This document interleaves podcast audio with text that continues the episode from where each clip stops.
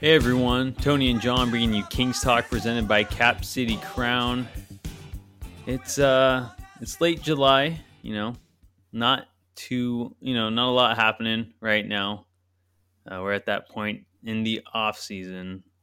But it's kind of funny actually because like last 2 years have been so different um since the pandemic hit and you know, like 2 years ago the bubble would have just like started happening around right now and or two years ago in 2020, and last year, um, the draft was actually today, a year ago. But um, mm. yeah, but we're back on the regular schedule, regular NBA schedule. Um, what do you got today, John? Oh well, first of all, on that note, that feels it feels good to. doesn't that feel nice to just kind of be? It feels just uh, feels like a little, just a little more manageable when you're used to the normal normal slate of things. But uh, yeah, you know, uh, like you mentioned, it's that point in July though, since we are on that schedule, and uh, it's about that time, you know, especially with uh, kind of the uh, logjam waiting on the trade situation of a few superstars, which you know may or may not happen regarding the particulars particular guys in Brooklyn, but um, who knows? Uh, and uh, so, not a lot's going on except uh, Vegas odds. I think came out this past weekend, and uh, you know they, uh, despite all the optimism that's happening around the Sacramento fan base, uh, they were slapped with a 32 and a half win projection. And the simple question, I guess, is: Would you put money over? On the over or the under there because uh, it was a shockingly low number um, that I'm sure is going to draw in a lot of bets uh, for the over. But what do you think? Um, I'm not a betting man, so it's hard for me. Like if I actually you give me money, you wanted me to put down money on something.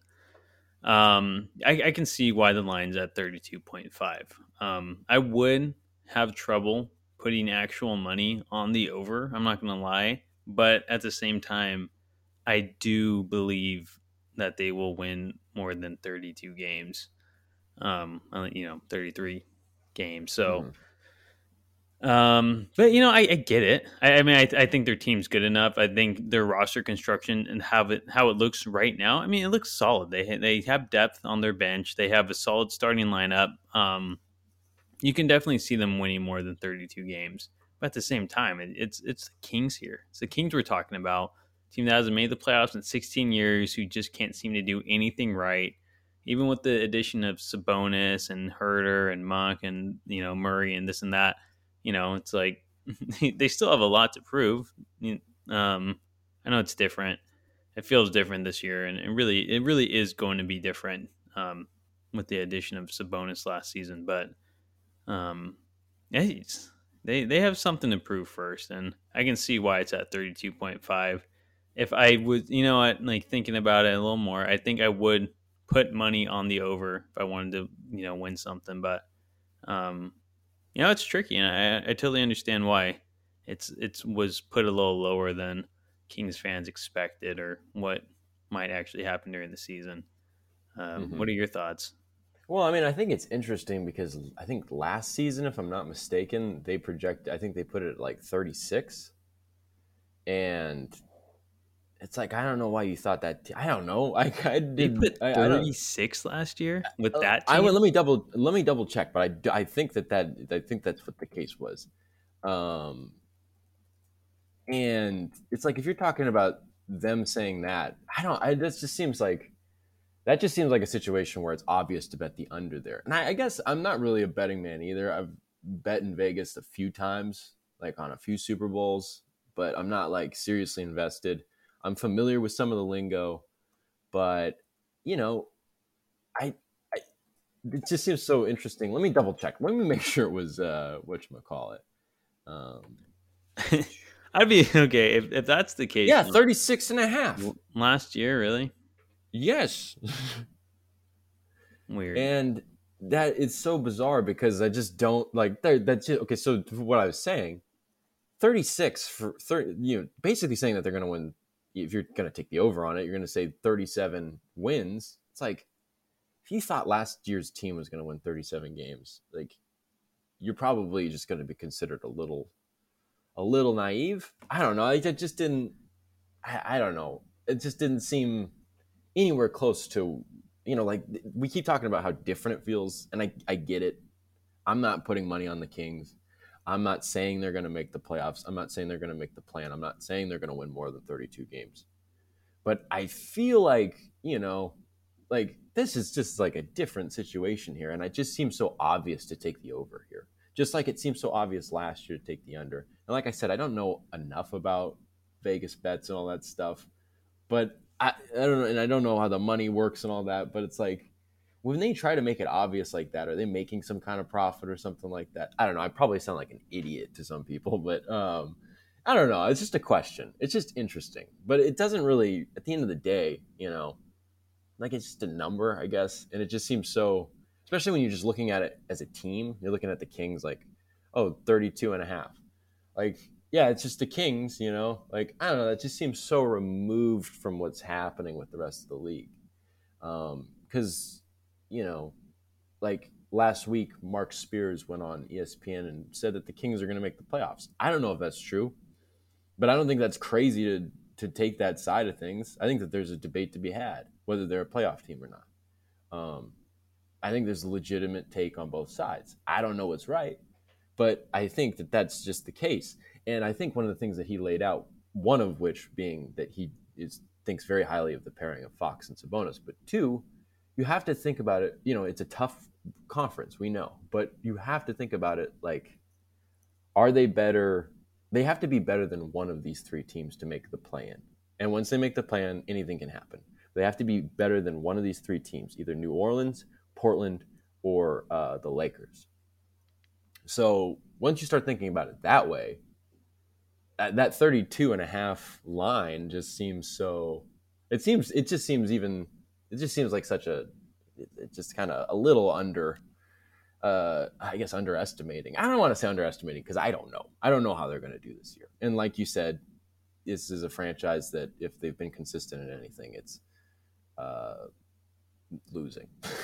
Yeah. but i don't know. That i they kind of threw a lot out there. I feel like we should look at these teams though but i don't know if you wanted to add anything to that. Um i'm kind of surprised that last year was 36.5 and they knock us down to 32.5 after we add an all-star a good piece in Huerter, a good piece in monk like and i mean i don't know if keegan murray's going to be a game changer in his rookie season but he you know he's a nice little little addition. And that team last year i mean i don't know maybe they thought fox was really just going to play the whole season like he did to close it out but i don't mm-hmm. know it wasn't anything special i mean we probably i don't know If we go yeah, back to I, last season. And it's like Kings are going all the way this year. Who knows what we would have said?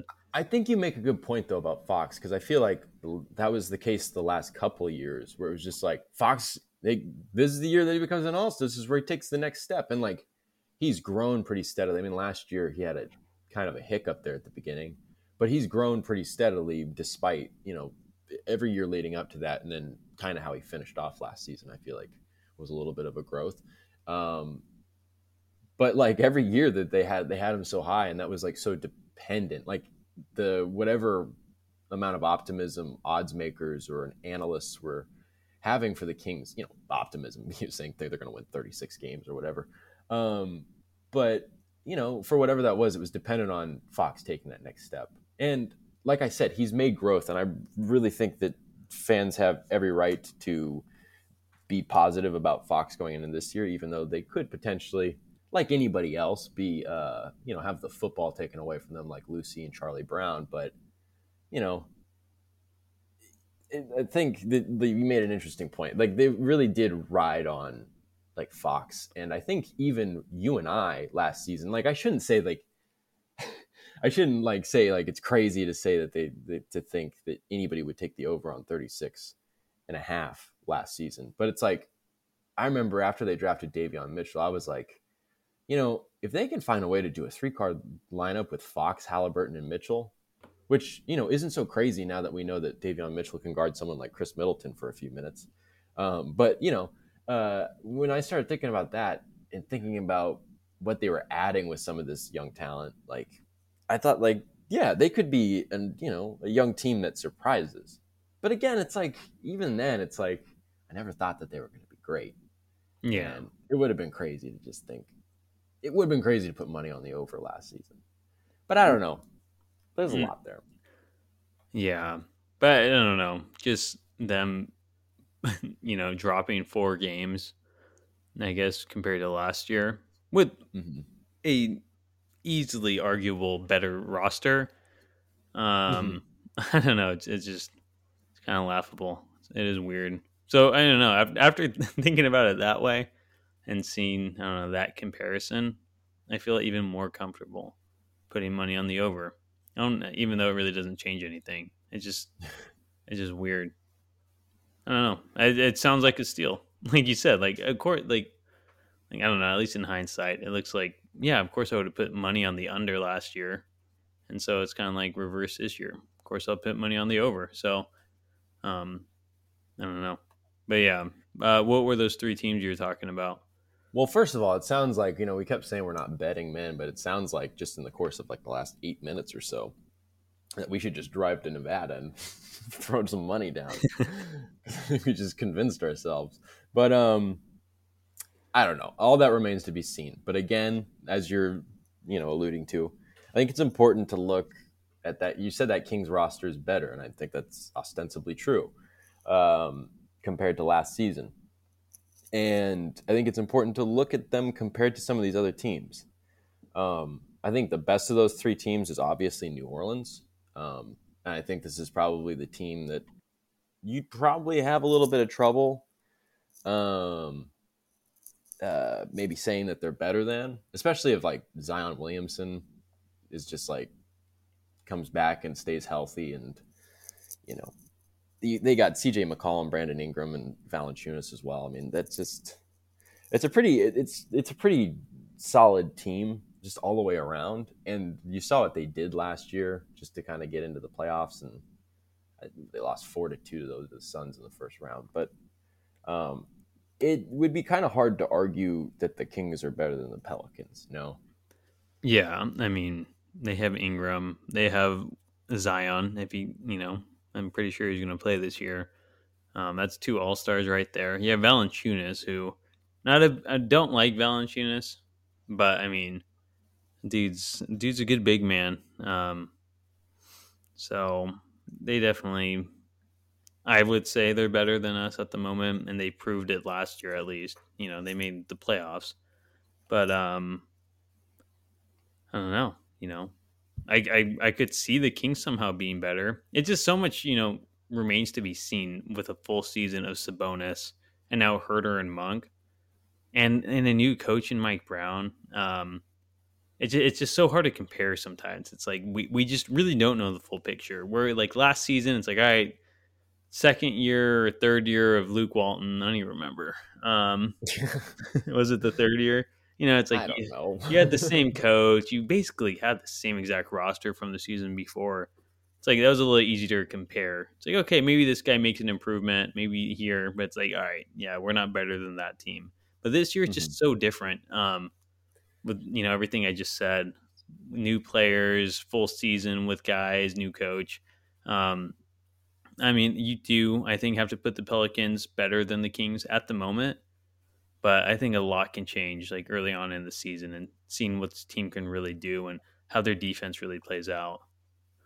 Yeah, I think that's exactly it because I think honestly, like I don't want to uh like I'm not putting money down here, but uh, I do feel like just from you don't even have to think about it from any standpoint from but just seeing the Kings roster, seeing how they finished out last season, it's easy to be confident in their offense. I think they're going to be good offensively. They were good offensively to close the year last year for the most part. I mean, they were better. I wouldn't say they were like great, but um, they were they were keeping up with some really good teams there. Um, it really does depend on that defense, and you know that's really a major reason why they brought in Mike Brown. Um, you know, we'll see what happens. Uh, you're going to need to, obviously, it's going to have to be more than just Davion Mitchell playing defense. Like everybody's going to have to be on board.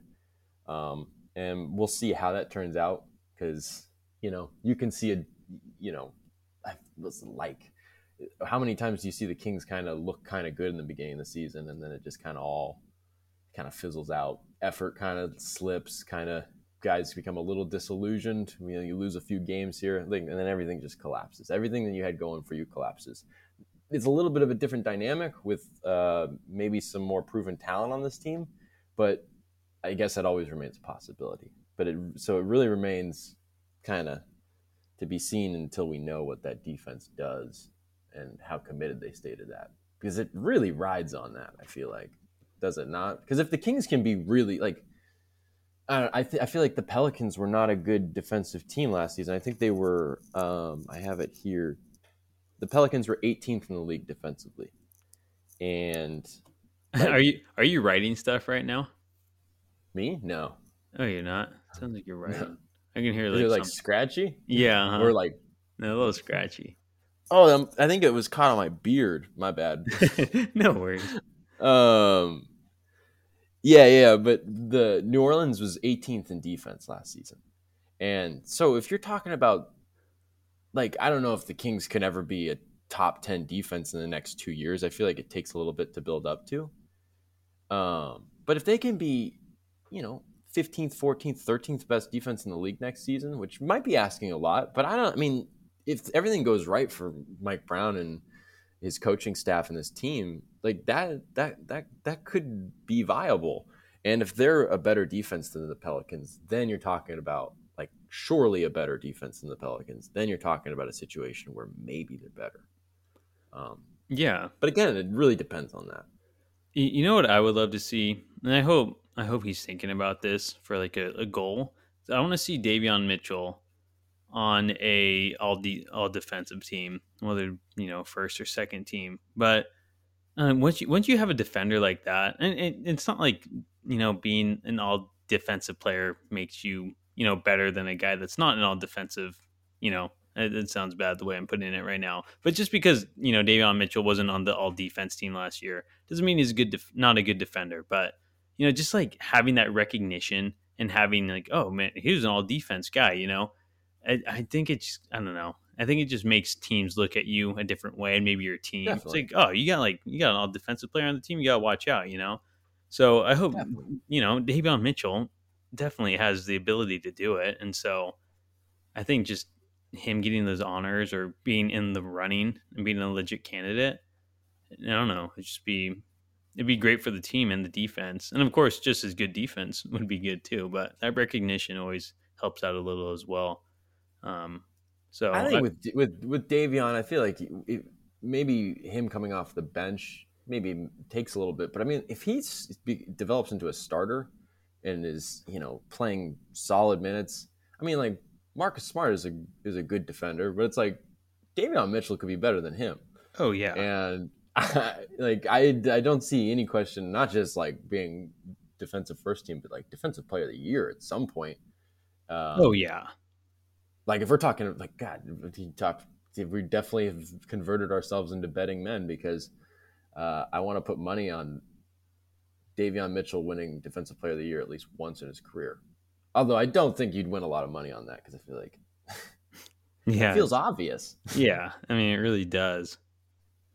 But I mean, just because he comes off the bench, um, like Thybulle, he's mm-hmm. he comes off the bench. He only two seasons ago, he only averaged 20 minutes a game. He only started eight of the 65 games he played, and you know he was a second team all defender. Um, okay, yeah. So yeah, yeah, that would that would, and I mean, if the Kings are, if we're talking about the Kings make a huge ascension in the defensive rankings, and they are all of a sudden slightly above the league average, um, it's probably going to have a lot to do with Davion Mitchell, and he would be very deserving of recognition at that point.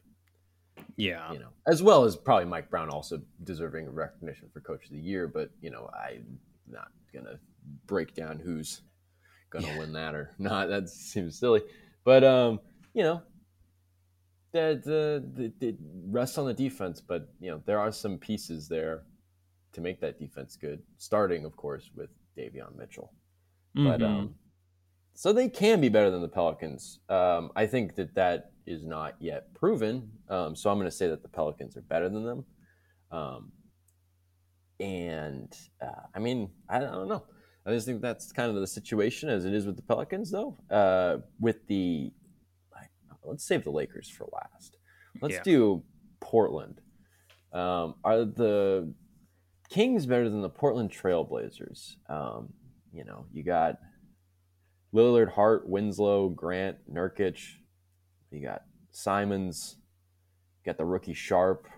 Uh, they got uh, Gary Payton the third. Uh, it's an interesting team. Uh, I think it's a pretty good team, the Trailblazers. Um, you know that pickup of Jerami Grant, obviously, the a name floated around for the Kings for seemingly so long.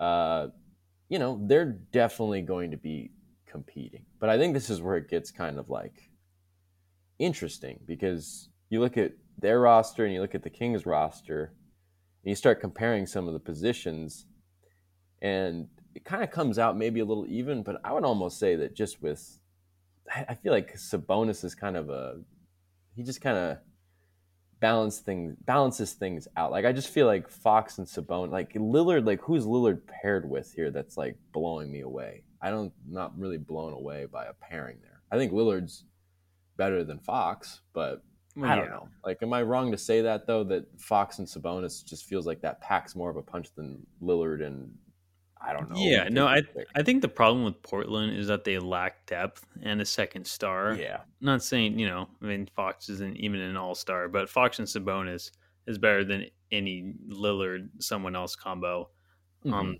Portland. I mean, maybe Grant, maybe, I mean, Josh Hart, he had, he had a pretty good year to end the season in Portland, but I don't, I don't see him putting up those same numbers that he did in last season. Um, but yeah, I mean, Portland, they're going to be competing. They have Lillard. It's, I mean, would you say their starting lineup was Lillard, Hart? I think I think I, I might be mistaken, but they have Winslow. Um, Oh yeah, no, they do have Winslow. they have Jerami Grant and then Yeah, Nurkic, Grant. but then they also have Anthony Simons, uh, Gary Payton the third. Ble- I think Bledsoe's on their team. Is he is he actually Gary Payton the third? Yeah, isn't he?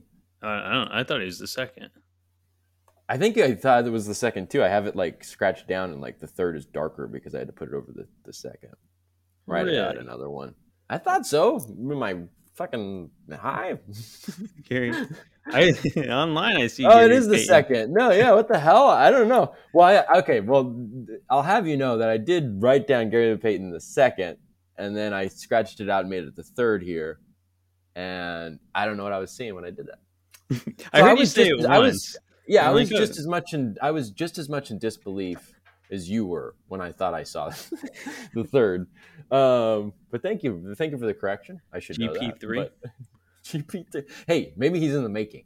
You know, watch Maybe out. he will. Maybe he'll wear number three. Maybe hey, then you guys can all, you know, I you, you can't beat that. I called that suckers.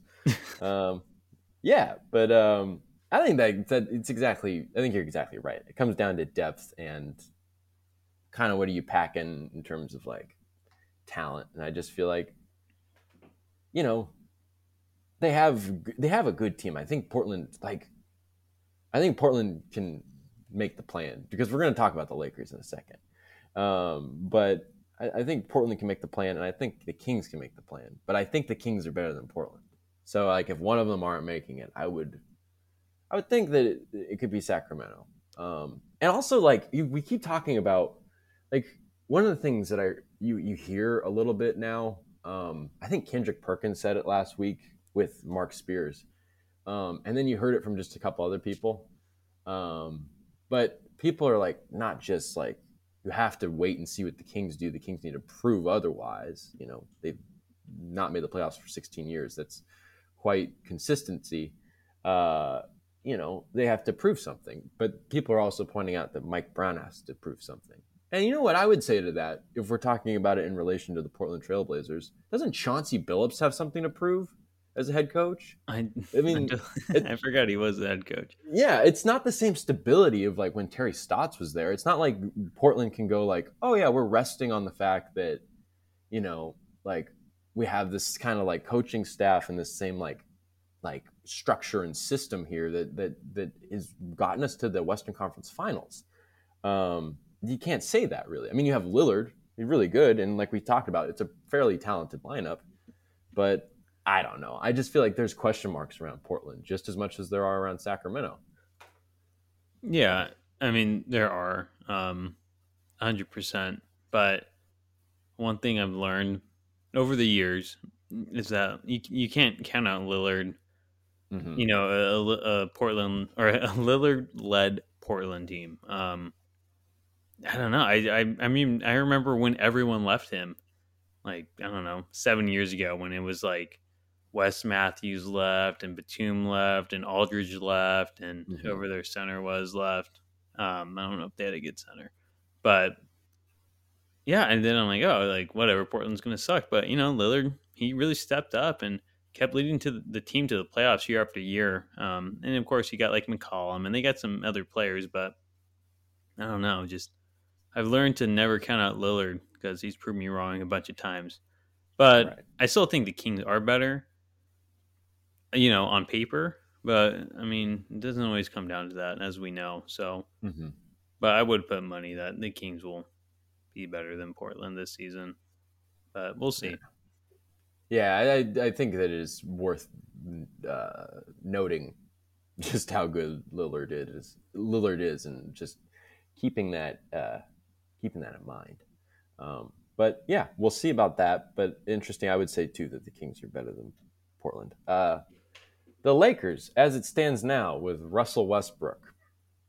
Um, I don't know what their starting lineup would be exactly. I don't know if they would. Is LeBron the three or the four, with Davis being the four or the five? I'm not sure.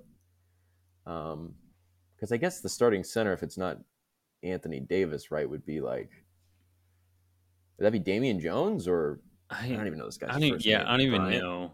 Oh, Thomas Bryant. Thomas Bryant, yeah. Um, I know they got a couple. Who else did they get in the offseason? They got they got they get um, Juan Toscano Anderson. They got Toscano Anderson, yeah. And then they got mean, like someone else. Maybe it was Damian Jones. Lonnie Walker. They got Lonnie Walker. Yeah. Oh dang! I mean, that's not yeah. bad. Like a good that's, replacement for Monk, I'd say. Yeah. But I mean, not quite the three point shooter, but yeah. Yeah. Um, you know, Monk. I don't know. I just. It, what was that? I was gonna say, you know, like Monk was never really. I mean, he could always. He was like known as a shooter, but Monk over like if you look at his stats and you know, yeah, career, no, he, his three pointers Charlotte, he wasn't very good. Yeah, he had one good year in Charlotte. Yeah, which is, yeah. I mean, he shot over. Yeah, he shot 40 in his last season in Charlotte, and then shot 39 last year. But his first, yeah, his first three seasons, it was, it's pretty, you know, not good. Mm-hmm. But anyways, that's yeah. kind of beside the point. No, no, no. That's that is actually that's just worth noting. Um, but you know, what else? I mean, like, who else is on this team? Dude, uh, I don't even know. I really don't. What? like, who's on this? Kendrick Kendrick Nunn, their backup point guard behind. Really? Where do they get all these guys? well, he didn't play last season, but I think he was he might have been on the Lakers last year, but he didn't play because he had an injury. I think I'm looking, but he was on Miami for two years. Yeah, he He's was like on a rookie. rookie team. Yeah, Kendrick Nunn was hella good as a rookie. The dude's on the Lakers. Know, slipped my yeah. He's uh, yeah. I guess he's backing up uh, Westbrook. Uh, Westbrook, which Who's... by the way, I think Westbrook's not going anywhere because I don't think I definitely don't think Kevin Durant's going anywhere. And I don't think, I think at that point you can pretty much say Irving's not going to go anywhere. So if, the Lakers aren't getting Kyrie Irving, and do I think Kyrie Irving's better than Russell Westbrook? Like, hell yeah, I do. Um, I don't know, like, you might be replacing one locker room dysfunction or maybe not a dysfunction. I don't know. I'm not there. Maybe one tainted drop in the chemistry situation there for another with Irving, but I just feel like the Lakers would be better better with Kyrie Irving because I just think he's like still kind of like really good, and I just feel like Westbrook's really taken a step back, and I feel like he's still able to be good if he could just get everything together. But I don't know. I have I think Westbrook is. I think I've said it on this podcast before. He might be my least favorite player in the league. um, he has been for a while. Um, but you know, uh, I just feel like the Lakers with Westbrook on that team, and you know, I don't know. Like we're going through the roster, and it's not terrible, but I just don't feel like it's like that strong. Now, of course, you have LeBron and Anthony Davis. I don't think we can undersell that. If they're playing all year, both of them, you know, LeBron's going to get his rest. I'm sure both of them are going to get their rest. But if they're playing all year and everything's kind of clicking, they could be really good. But do I think that's going to happen? Like, no, I don't think everything's to click. I don't, I just don't, I, I wouldn't, I guess I wouldn't rule it out, obviously, but I'm just not, we're talking about betting here. I wouldn't bet money on it, you know?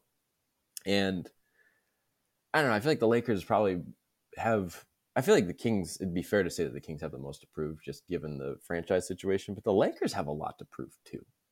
And I just don't think that you can sit there and go, like, yeah, they're a playoff team. They're shooing it for the playoffs. It's just like, I don't think so. I think they're, you really have to talk about these three teams Sacramento, Portland, and the Lakers, because one of them's not going to make, you know, be in that top 10 and be in the play in, you know? Mm-hmm. And I think that there's a realistic chance that that could be the Lakers. Um, you know, I, I don't know how good they are. I, I mean, I think it is really going to come down to is Anthony Davis, you know, going to be healthy this year, and that's going to determine where the Lakers finish. Um, barely played last year, and you know, you see where you know Lakers missed the playoffs. Two years ago, he definitely didn't play as much as he did his first season with the Lakers, and I think the Lakers snuck in in a with the eighth seed or seventh or something.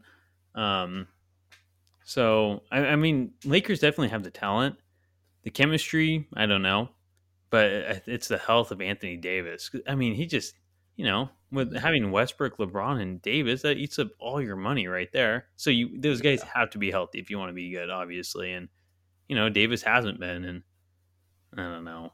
You can't do without you know your third best player when you really don't have anyone else. I mean, I love Damian Jones, but I mean, Damian Jones isn't, you know, as a starter gonna.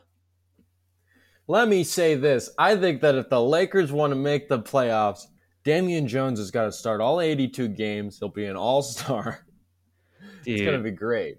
I really wish we could have kept Jones, but yeah, yeah, seriously. I, mean, but I just think that I think that Mike Brown was. It just seems like he was there might not have. I think it's a combination of there not being really much of a market for Richaun Holmes and Mike Brown being a huge fan of Richaun Holmes. He's a that Richaun Holmes fanboy. Yes, he is. Mike Brown. Aren't we all? Oh, yeah. Yeah, I, I love Holmes. Um, I love him. He's a. I mean, he's not, a good guy. Not a thing to dislike about the guy. Yeah, and, he plays uh, the game the right way. I am. I'm sad to see him go to the bench because I know you know, I I think he took a discount to stay in SAC. Maybe he didn't, mm-hmm. but I think I mean eleven mil. That seems a little cheap for what he was doing before. Starting center, like here. a really underrated starting center, like like you said before that, and you know he could have he could have gotten a few more million. Yeah, and you know, I mean he's a little overpaid now, I guess, as a bench guy, but no, the dude loves Sac. His family loves Sac. I mean, I mean, I'm glad he's still here, and I really hope he embraces that role off the bench. Um, you know, behind Sabonis. You know, well, he'd be a great spark off the bench. And I know I just totally sidetracked this conversation, but no, I think that. Well, I think that's a good transition because I mean, I think we kind of laid it out.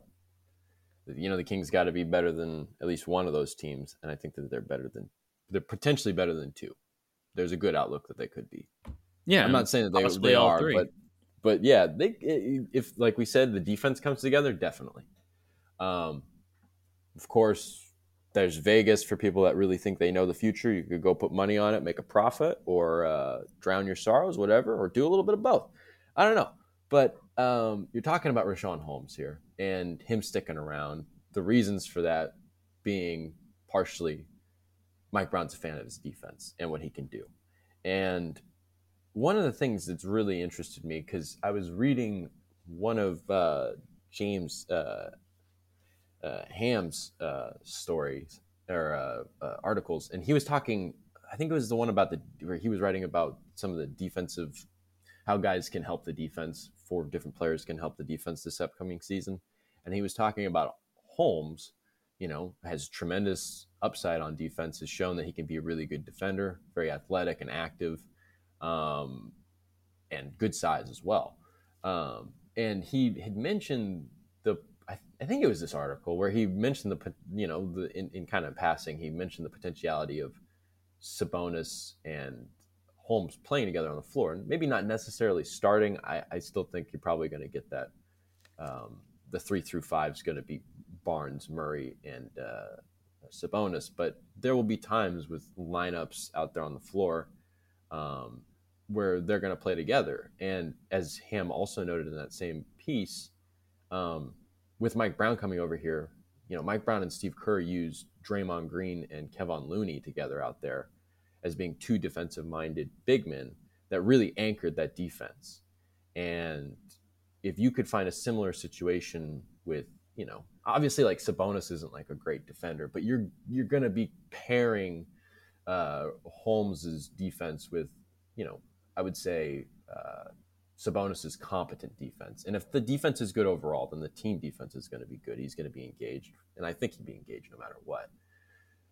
And uh, I guess just to add one more element to this, he also talked about the possibility of him making threes, or not not him, not vague him, but one of them making threes. If one of them are making threes, then that becomes a very viable pairing at the four and five on the floor.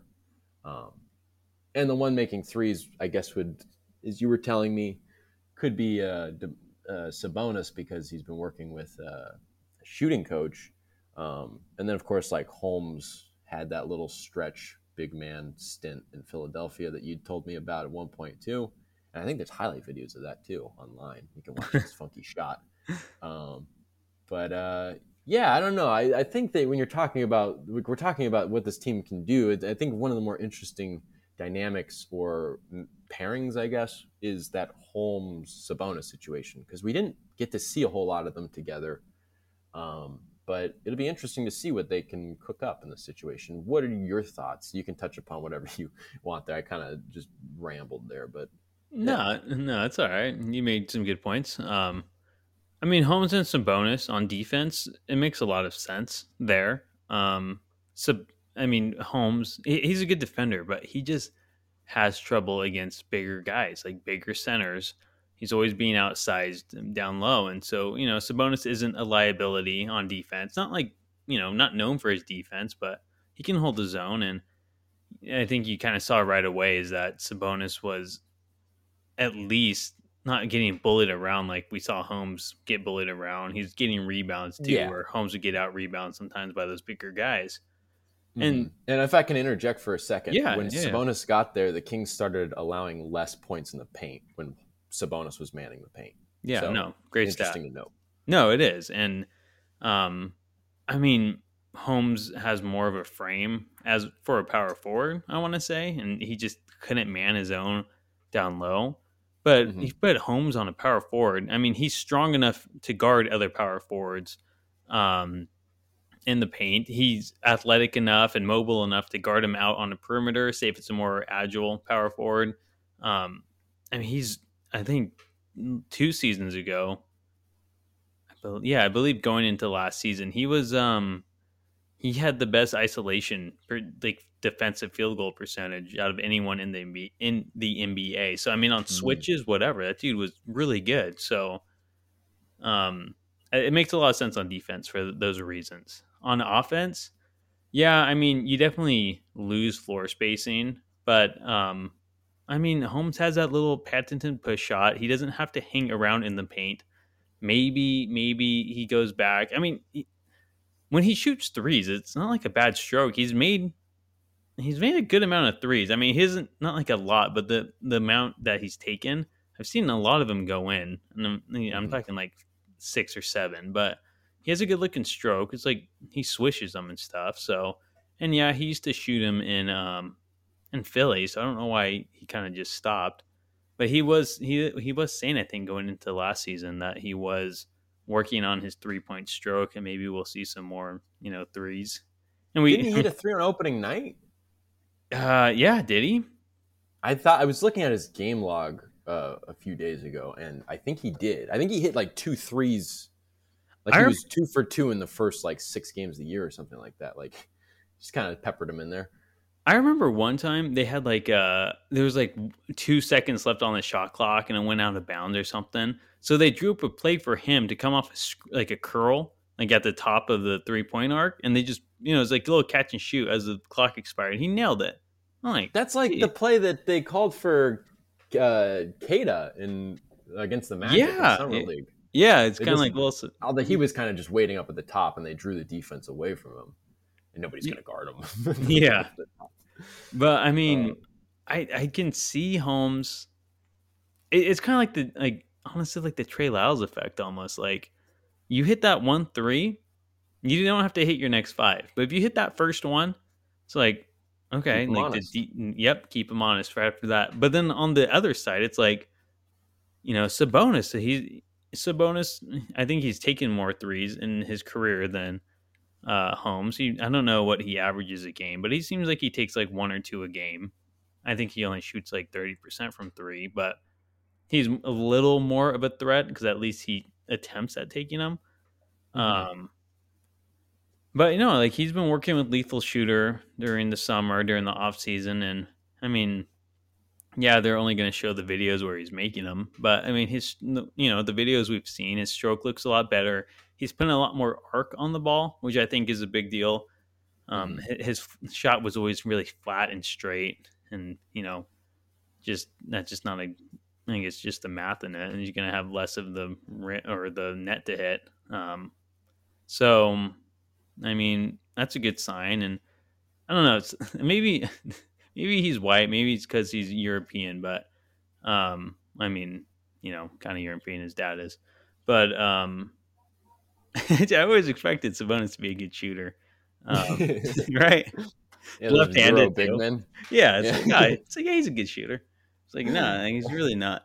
I mean, he's not bad, but so hopefully he can. uh Hopefully he can, um you know, hopefully that that training paid off and he can start knocking him down.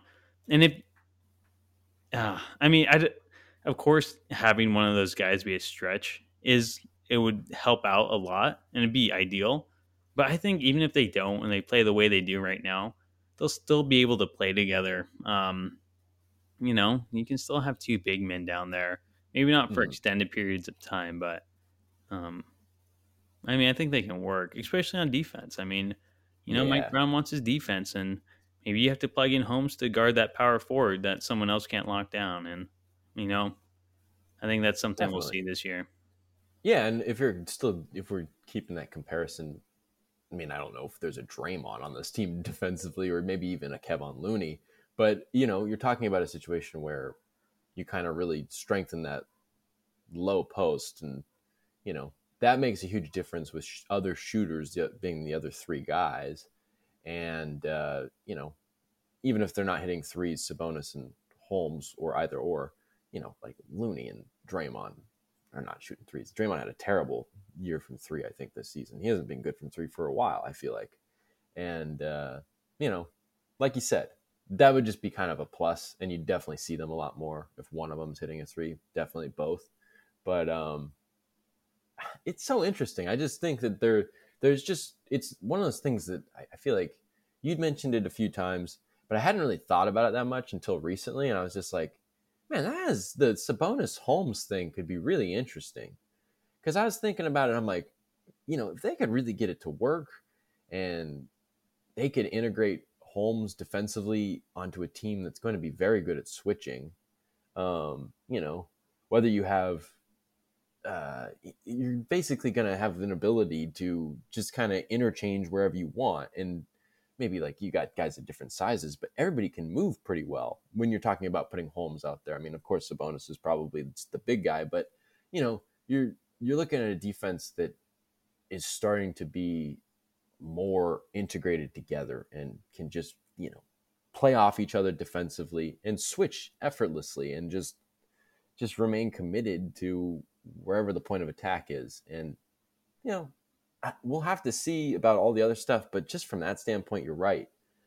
I think that that offers a lot of upside just to be able to put him out there. Um, and I think there'll be other matchups. Obviously, I don't think that that'll be like a main one. I don't think that'll be like the closing lineup every night or whatever, or even the starting lineup.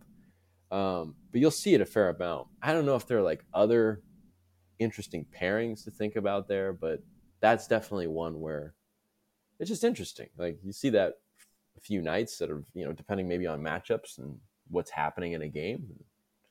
Uh, I don't know. I just feel like there's a lot of different options. This team, they're legitimate professional players on this team, and uh, yeah, I, that'll be interesting to see.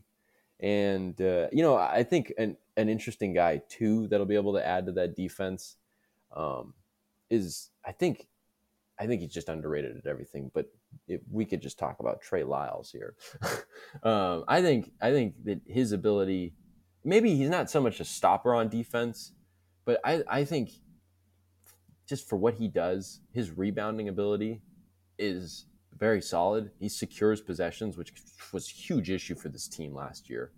Um, just flying too many second chance points for the opponent.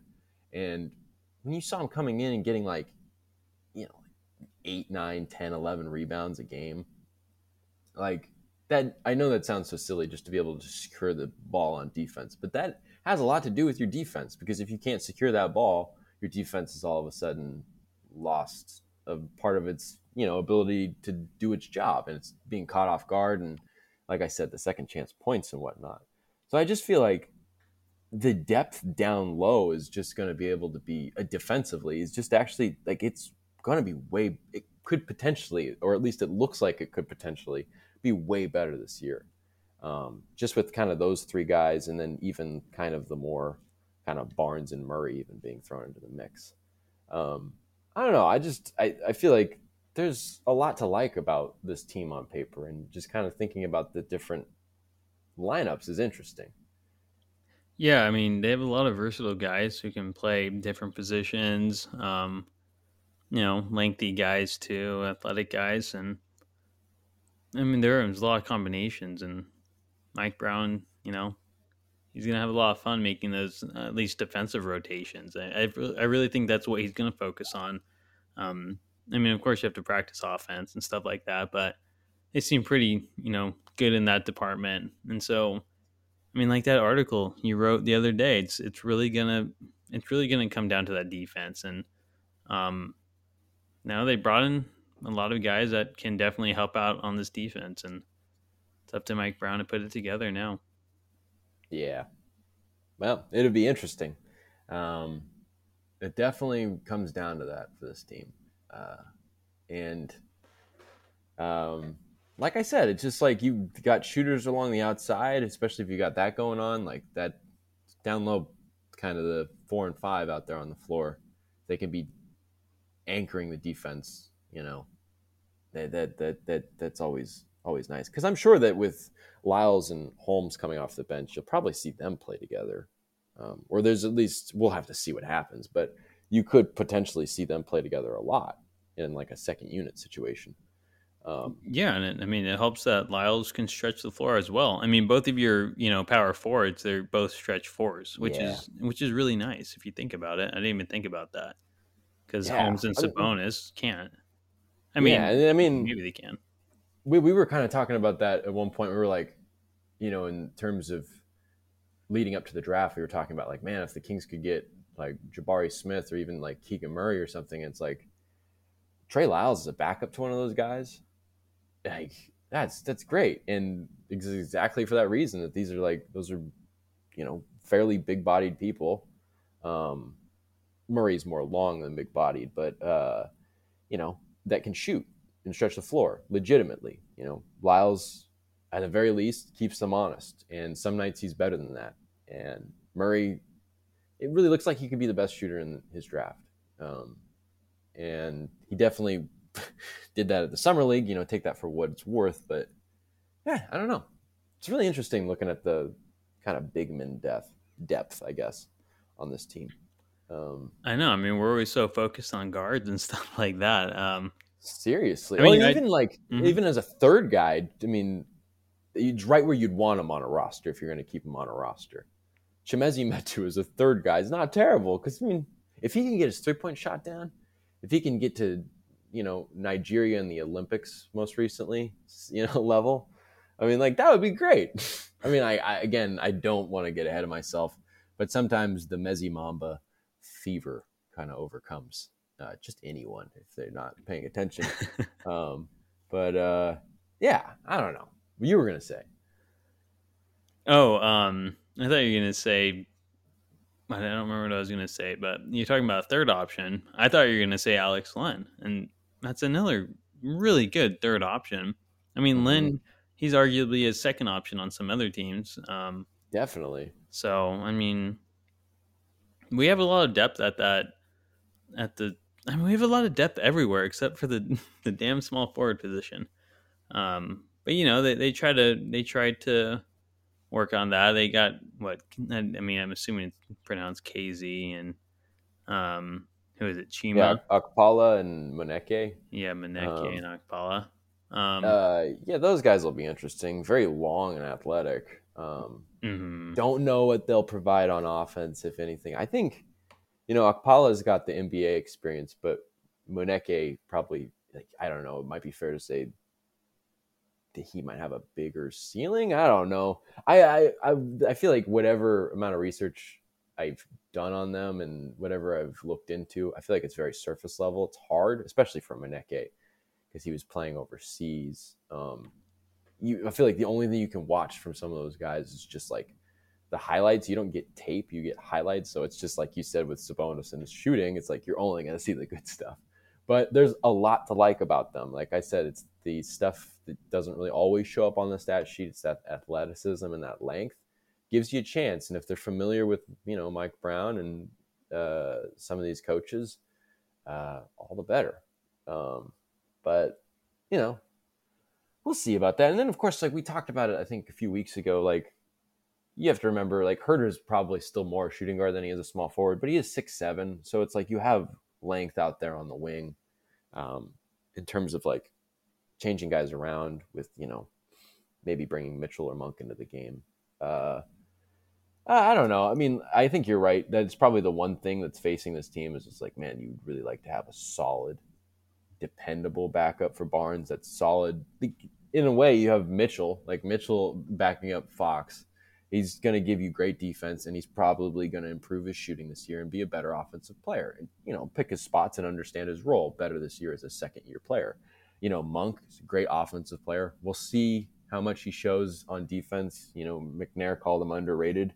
Uh, we'll see about that but that's a great backup uh, we were just talking about Lyles and Holmes and even you know Metu and Len on the back end there, but it's just like like you said, small forward, not quite not quite anything close to those other positions on the depth chart. Yeah, it's. I mean, the only other guy that can really play it is Huerter, but he, he's just starting shooting guard, in my opinion. And mm-hmm. so, I mean, of course, he can fill in, but I don't know. Like, is he going to get pulled early, or is you know they going to pull Barnes early so you can put Huerter at the three and bring in Monk? I don't know. I mean, you know, Mike Brown's a coach for a reason, and he's gonna have to deal with that. And he'll probably deal with it as best as he can. But, um, I, I don't know. It's gonna be. Uh, I mean, like I say it all the time, is that you you got to get Barnes' rest, and they haven't had a small forward on the team to give him rest since he's really come over, you know, from the Mavericks. So it's going to be crucial, you know, getting that guy his time on the bench. So We'll see what Brown does, but at least at least you have Huerter, even though he's probably going to be your starting shooting guard. At least you have him, and you know that mm-hmm. he can confidently play a good small forward. Um, I mean, I wouldn't even mind having Kevin Huerter as my starting small forward. Um, right. But I mean, you have Barnes and you have Huerter, so they're starting together. But um, at least you have that option to move that guy over and deal with the lineups. However, but yeah, it'll be interesting. Yeah, I think one guy skipped over, kind of going through that. Uh, Terrence um, Davis depth chart. Terrence Davis. It's just a shame that Terrence so Davis. Easy. Maybe maybe the Kings are just betting on Terrence Davis waking up like we all did when we were eleven or twelve. I could go anywhere with this. When we were all eleven or twelve in the summer, and we'd wake up and our, our parents would go, "Holy crap, you grew like three inches." Maybe Terrence Davis is gonna have that at the age of uh, what twenty five. Maybe he'll have a three inch growth spurt. Be six seven. Man, if Terrence Davis could just grow three inches, that'd be great. Oh my goodness, that would just like Oh, solve all yeah. our problems. Like, oh, he's six seven now. He's reporting six seven. Maybe they'll just Yeah. mark him six seven, just to like scare their teams. It's kind of like some really thick soles on his shoes. Well, you know, Donovan Mitchell, he was six four forever. It- he was like a six four shooting guard, and then like going into last season, he he was six one. It's like what? Oh yeah, what the heck? Yeah, it's kind of weird. I mean, I don't know. It's kind of like Durant, where he's like, he's not six nine, but he's like, yeah, I just said six nine because that's like a small forward height, but he's more like seven feet. You know, it's just I think just that happened weird. with. I think that happened with um, Moneke. I think people were like, I think he's like six seven, and maybe six six. I think he's six six, and people are like, I think he's more like six nine or six ten. I'm like, what? it's such a big jump. I What are know. you talking about? Like it's one or the other, man. Like shoes only add like an inch and a half, maybe two inches at most. It's like usually just an inch. I don't know. This is it's like what are they wearing? Platforms? What the hell's going on out there? Yeah, yeah, for real. It's uh, it's all about I don't know. I'm assuming it's just to try to mess up matchups or I don't know. You know, of course you want to be taller than you are. It helps Definitely. helps uh, you know every time. So it's kind of weird that Mitchell went down to six one. Oh, okay. You're six four. it's part of the aging process. You just start shrinking. man. Yeah, right. All right. But uh, I mean, I guess talking about Donovan Mitchell, I don't mean Yeah. unless you have more to go on. Um, no, no, no. It's a perfect, another perfect trend. You kill it with the transitions today. yeah, just randomly. Um, Mitchell, I mean, I mean, the Kings are a suitor for him. What, what do you think? What do you think about that? Well, you know, I'll preface it by saying, you know, I think in May or June, uh, kind of ahead of the draft, um, ahead of the start of free agency, um, after the Kings got the fourth pick, there was a lot of talk about like, oh, the Kings using the fourth pick to go get DeMar DeRozan or go get Bradley Beal or yada yada yada, whoever. And there are just kind of like all these, as with any offseason, any situation, where it's just kind of like unrealistic, kind of like, yeah, the Kings are going to get this like star talent. Well, one of the people that kind of became interesting uh, was Donovan Mitchell because I don't know if Gobert had been traded by then, but it was evident that he was going to be traded at any moment and that Donovan Mitchell might be traded as well. And it seemed, you know, again, before the draft, before the offseason really began, it seemed like Donovan Mitchell had the best chance of being traded to the Kings. Like he was the superstar that had the biggest chance of coming to Sacramento. Um, that is no longer that that might I mean like nobody's coming. I don't think there's any superstar coming to Sacramento. Like that whole that train has left the station. And the, the Kings just simply can't trade a first round pick. So how are they going to get Donovan Mitchell? They'd have to do a lot of I mean like you'd be dumping a lot of money. Um, you'd probably have to look, I mean, like in terms of what you have to give up, you'd have to give up a player. And some people would be like, well, maybe if you could somehow find a way to get Davion Mitchell and Donovan Mitchell swap, probably with some other contracts in there coming from the Kings, wouldn't that be a net positive? Well, I don't know if that's happening. And what I read in the Salt Lake City Tribune, um, because they were analyzing all the suitors for Mitchell and what they have to offer, it was obvious that the Kings have literally next to nothing in terms of realistic assets to send to Donovan Mitchell. Because at the end of the day, it's probably going to have to be a combination of players. And as the I don't know who the writer was in the the article in the Tribune, but he basically said that like, well, the only person that really would make sense would be, you know, Keegan Murray. I'm like, that's not happening. it's pretty much write that off, I would say. I mean, I don't even think I think if you look at the contract situation on Spotrac, uh, I think it says Keegan Murray can't be traded until the summer, next summer. So Oh. I I think it has something to do with the rookie contract. So I don't even know if that's possible to trade Keegan Murray. Um, I believe it. No, it's some contracts yeah, like it that. Doesn't it doesn't seem like it? Not it's not it, that it doesn't seem like there just isn't anything the Kings can do. Um, given the fact that they can't trade a first round pick right now, considering the conditional pick that they sent to the Hawks and the particular rule that I forget the name of. But um, so like, what do the can the Kings do? Pretty much nothing. Like unless they went ahead and were like, take, I don't know. Like, would you really want to give up? I guess you'd have to give up probably if you're not giving up Murray, you're probably giving up Davion Mitchell, uh, Harrison Barnes, and then probably Kevin Huerter because you really have to dump a lot of money to bring in Donovan Mitchell. And yeah, that starting lineup sounds really fun, but at the end of the day, we were just talking about depth at small forward. You wouldn't have a small forward then, and I don't know if that team is as good. You Jazz come to you, they offer you Mitchell for Fox straight up. You doing it? Ooh, um, I, I am. I, I am. I think I think I would. I, I was gonna say like I just feel like that would be that you probably just.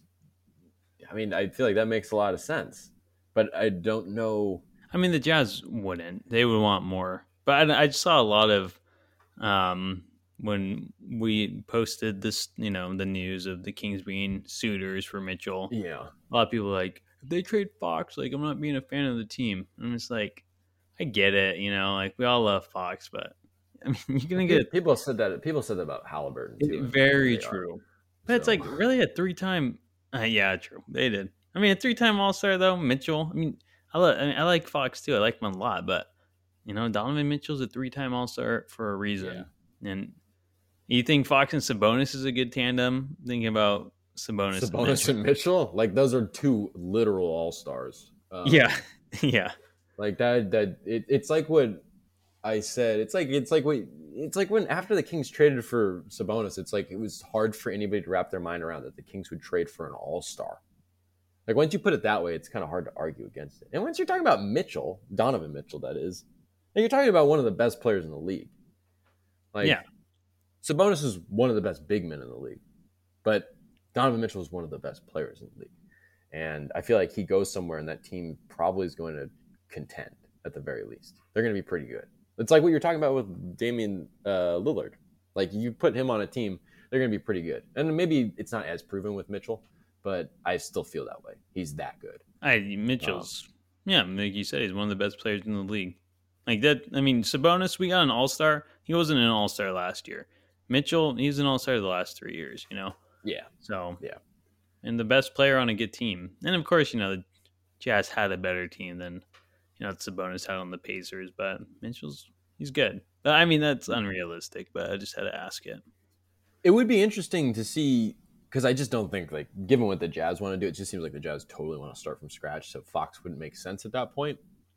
Um, but like if the Kings had Halliburton and not Fox right now, I feel like that now you're talking about something that could that might have had some some some uh, recipe for something happening because of Halliburton's kind of youthfulness and the way he's regarded too. Uh, especially, you know, I think just like every year he's had in the league, people just have nothing but good things to say, and the notoriety just grows. And then after the trade, it just seems like everybody knows about him.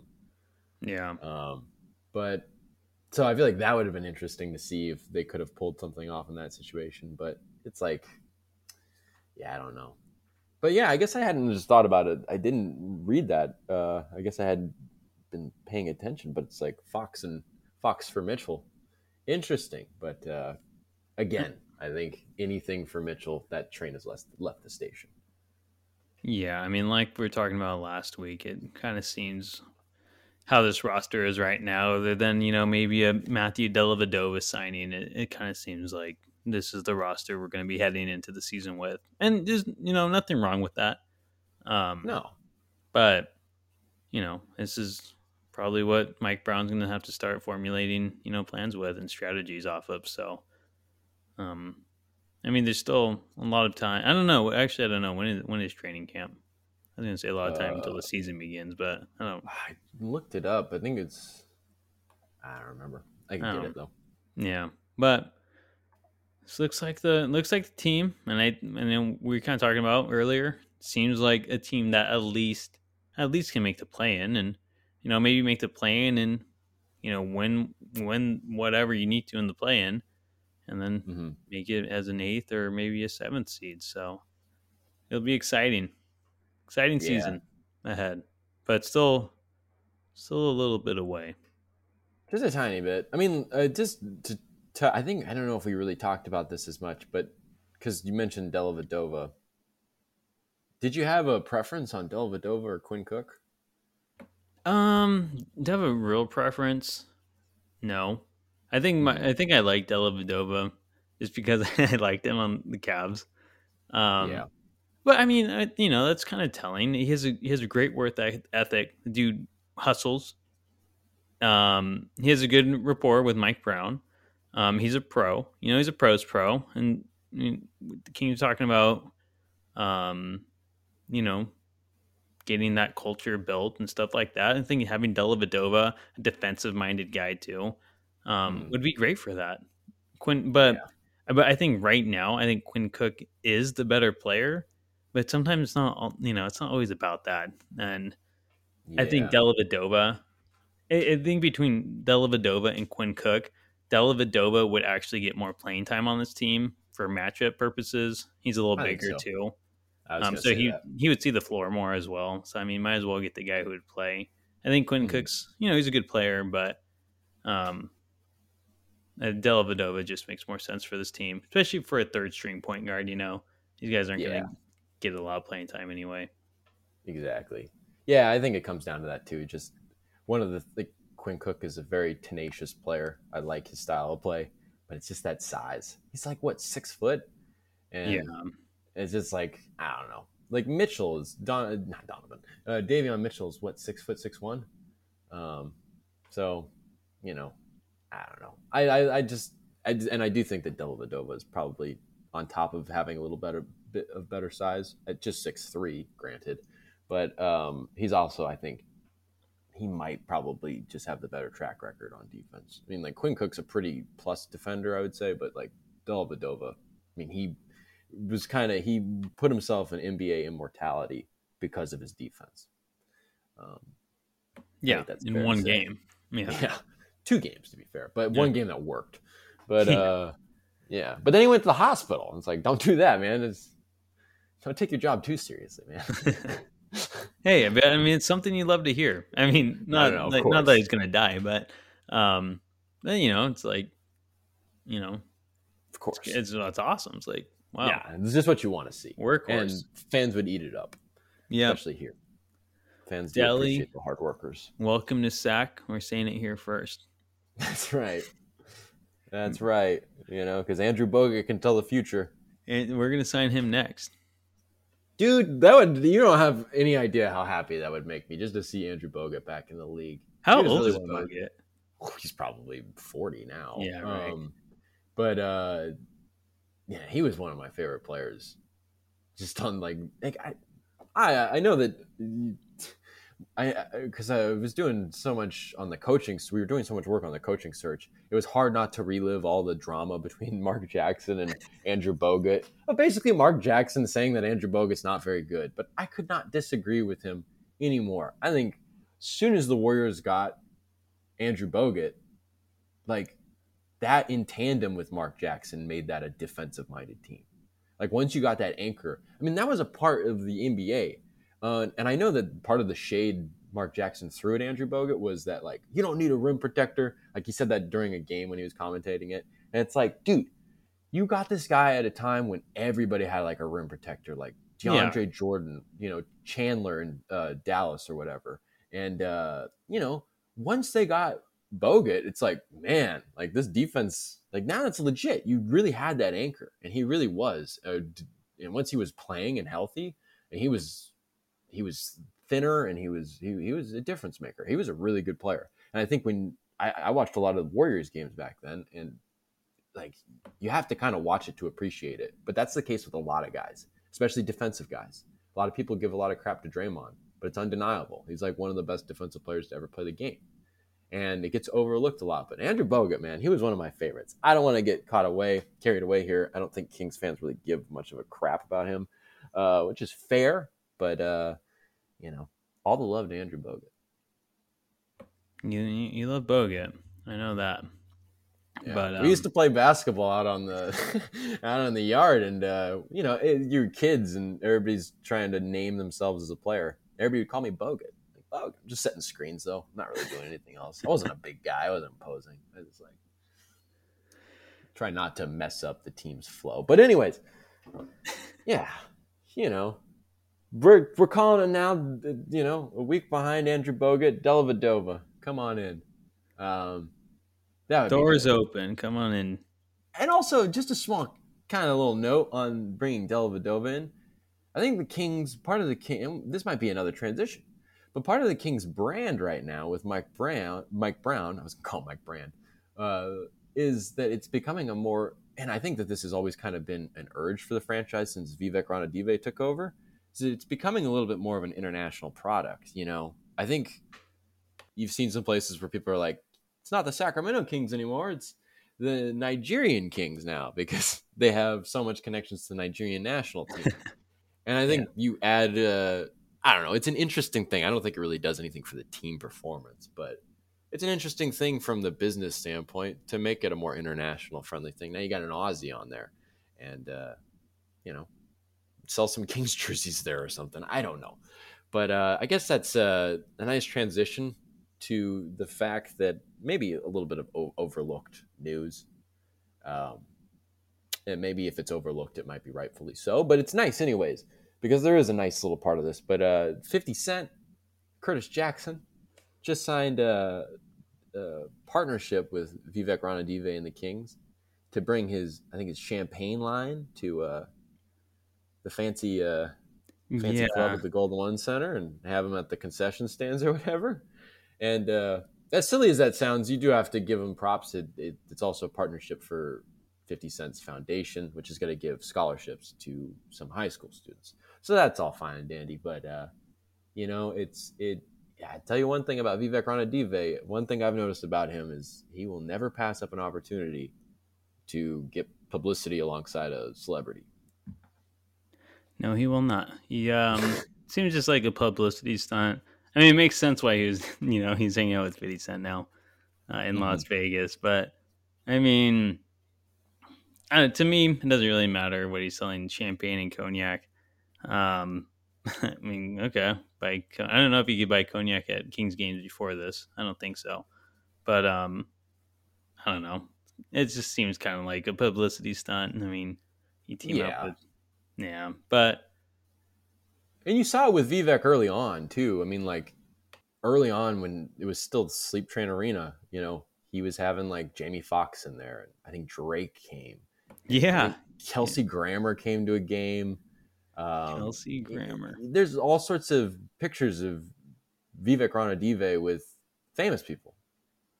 You know, um, ever since he got there, you know, he just like Shaq became uh didn't he have part-time yeah he yeah, just he sold was, it. He just sold it recently. Did. but he's gonna part isn't he gonna use that money to buy um isn't he thinking about buying another team? I don't know. Someone was telling me about that. No i don't know. Probably. I don't know. yeah. Might as well. But um yeah. But i don't know. It just seems very vivek and it just it's interesting to see that in term it's interesting to look at vivek ranadive as a businessman because in terms of how he handles his product with the celebrities and everything like that, people might be tempted to say it's good, but um, you know, and it might be good. Again, I'm not going to take away from the scholarships that are being given out and all the good that's being done in the community that they're flaunting. I'm sure that that's great, but it's just interesting that he always has a way of trying to just make himself appear good, to try to spruce up the product by being seen with celebrities and getting different partnerships and stuff like that. But at the same time, the product on the floor has just been not good for his whole tenure. Um, so, you know, and part of the reason for that is his kind of arrogance and uh, his tendency to get a little too involved and not know when to draw a line. Now, that might have changed and things might be a little different now.